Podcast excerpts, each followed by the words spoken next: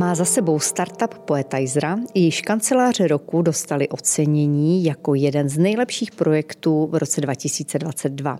Nyní působí jako výkonná ředitelka ELI neboli European Leadership and Academic Institute kde se věnuje hlavně oblasti vzdělávání a workplace consultingu a designu. Mým dnešním hostem je Johana Sedláčková Vamberská. Johano, krásný den a moc díky, že jste přijala pozvání natočit tento podcast. Dobrý den. Krásný den všem od mikrofonu přeje Kateřina Haring. Eh, Johano Ela již přes 12 let podporuje kvalitní vzdělávání a osobní růst. Zaměřujete se především na oblast leadershipu a manažerských dovedností. Školí pro vás přední osobnosti z oblasti biznisu i neziskových organizací. Eh, proč jste se rozhodli věnovat právě této oblasti? Eh, protože je to oblast pro nás nesmírně zajímavá a také velice dynamická, velice se, velice se proměňuje pouze když se podíváme na eh, opravdu rychlý technologický vývoj, který, který samozřejmě ovlivňuje naší každodenní práci. Podíváme se na technologie, které musíme implementovat do svého každodenního fungování, tak eh, samozřejmě vnímáme tu potřebu se učit eh, ty technologie používat a my organizacím pomáháme, pomáháme tyto změny přijímat uh, rychle, dobře, podporujeme lidi v tom, aby se, aby se prostě učili dál a aby neměli problémy, aby, aby se mohli rozvíjet a myslíme si, že, že to je ohromně zajímavé a nás to strašně baví. My neustále vytipováváme nové speakery a lektory a, a témata, která bychom mohli vlastně přinést do nějakého toho veřejného diskurzu a, a mohli jsme tu společnost dále rozvíjet. Vy jste vlastně jednou z předních vzdělávacích eh, platform České republice. Eh, můžete přiblížit, s jakými výzvami se organizace v dnešní době vůbec potýkají? Jaké problémy třeba dnes řeší, čemu musí čelit? Mm-hmm. Uh, tak uh, na prvním místě je to, co jsem teď zmínila. To je ten rapidní technologický, technologický vývoj, inovace, které musíme, musíme zvládat a, a obsáhnout nejen jako organizace, ale také jako jednotlivci. Uh, Potom eh, je to samozřejmě i změna způsobu práce. My jsme, a COVID to značně urychlil, dost často velice zbrkle naskočili na nějaký hybridní způsob fungování, některé společnosti dokonce kompletně na remote. Eh, to je způsob práce, který s námi zůstane eh, a který se budeme muset naučit ještě mnohem lépe zvládat. Takže vlastně jde i o nějakou organizaci našeho osobního a pracovního času a, a jak vlastně nějakým způsobem fungovat v té organizaci jinak. No a s tím souvisí vlastně i ta další oblast, které my se věnujeme, a to je nastavení eh, kancelářských prostor a to, jak, jak funguje ten pracovní prostor pro nás a pro tu naši práci ty kanceláře uh, už neslouží takovému tomu klasickému modelu od 9 do 5, uh, 5 dní v týdnu, ale mají jiné funkce pro nás. My se tam chodíme uh, združovat, zbližovat, my chodíme nějakým způsobem komunikovat s tím naším týmem, vytvářet kreativní činnost a tomu ty kanceláře nemusí třeba úplně už dobře sloužit, takže, takže se proměňuje i ten prostor, ve kterém, ve kterém my pracujeme a to jsou asi za mě teď ty největší výzvy, kterým musíme čelit. Vy jste mi nádherně hodně pomohla, protože jsem se na to právě chtěla zeptat. Vy jste jako spoluautorka kanceláří právě pro startup Poetizer obdržela cenu kanceláře roku 2022 a Mezinárodní platforma pro architekty a designéry a Archelo, říkám to snad správně. Archelo. Archelo, dobře, děkuji. Eh, zařadila tyto kanceláře mezi nejlepší mezinárodní eh, projekty pro rok 2022.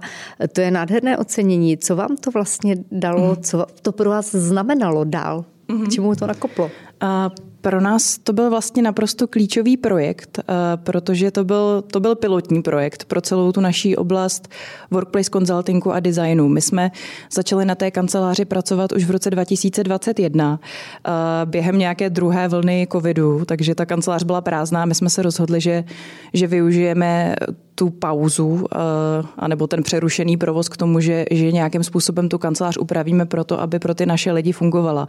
A už jsme v té době tušili a věděli, že ten způsob práce se bude proměňovat a že musíme začít reflektovat ty změny a to, že ti lidé budou trávit mnohem více času mimo tu kancelář a že pro ně musí plnit, uh, plnit jiné funkce.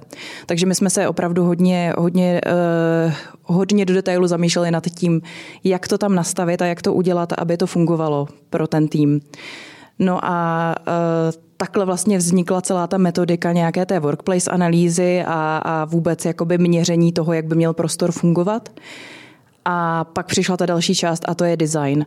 A to je uh, můj osobní koníček, já miluju interiérový design a vždycky, když jsme nějakou kancelář uh, pořizovali nebo zařizovali pro nějakou společnost, tak já jsem se toho ujímala velice proaktivně a dostávala jsem se do takového toho, jak se říká moderně flow, takže, takže já jsem vytušila tady příležitost, jak vlastně spojit koníček s prací, která ale naprosto dává perfektní smysl dohromady, protože my jako konzultanti jsme schopni zmapovat, co v prostoru funguje a nefunguje a v návaznosti na to okamžitě jsme schopni vytvořit takový design, který bude perfektně reflektovat potřeby té dané společnosti. Ehm, určitě je lepší jednou vidět možná, než stokrát slyšet se říká. Mohla byste přiblížit aspoň takhle na ucho posluchačům, v čem jsou třeba takové ty niance, eh, v čem ten eh, prostor se změnil pro eh, lidi vlastně v kanceláři, co třeba jste nově vytvořili nebo, nebo čeho jste si všimli, že je potřeba dělat prostě jinak? Určitě. Eh, je několik oblastí, které se mění v tom kancelářském designu. Eh, takovým velkým tématem eh, je flexibilita těch prostorů. Takže my se snažíme vytvářet prostor, který se přizpůsobuje práci, která zrovna v tom daném prostoru probíhá. Tam si můžeme pomoct například modulárním nábytkem, který se dá stěhovat, různě přeskládat. Můžeme používat příčky, které se dají různě přenastavit, aby vznikaly různé prostory pro různě velké skupiny. Vnímáme mnohem vyšší potřebu eh, menších zasedacích místností, eh, moderních phone bootů, protože spousta práce se začala odehrávat online. Už necestujeme na každou schůzku vlakem nebo letadlem, ale opravdu eh, si lidé sednou, otevřou si počítač v jednom nebo ve dvou a potřebují s někým hovořit a potřebují na to mít klid a soukromí soukromí. Vnímáme velkou potřebu vytvoření také pocitu bezpečí. Samozřejmě COVID nám otevřel veliké téma a to je, že ta, ta společnost musí pečovat o zdraví těch lidí. Musí ho řešit a musí současně řešit i jejich well-being, aby se cítili dobře, bezpečně. Takže, takže díváme se i i na tyto aspekty a velkým trendem a myslím si, že skvělým trendem je zanesení eh, přírodních prvků, materiálů a květin do prostoru. Říká se tomu biofilní design, na to my se vlastně také specializujeme.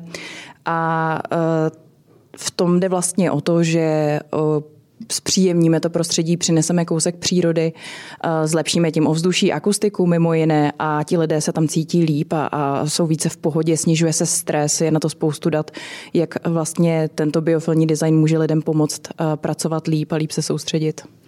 Předpokládám, že tedy workplace analýza eh, slouží právě k analýze těch prostor, nebo přibližte nám to, prosím. Workplace analýza přesně tak, je analýza pracovního prostředí. My se díváme na to, co v pracovním prostředí funguje, nefunguje.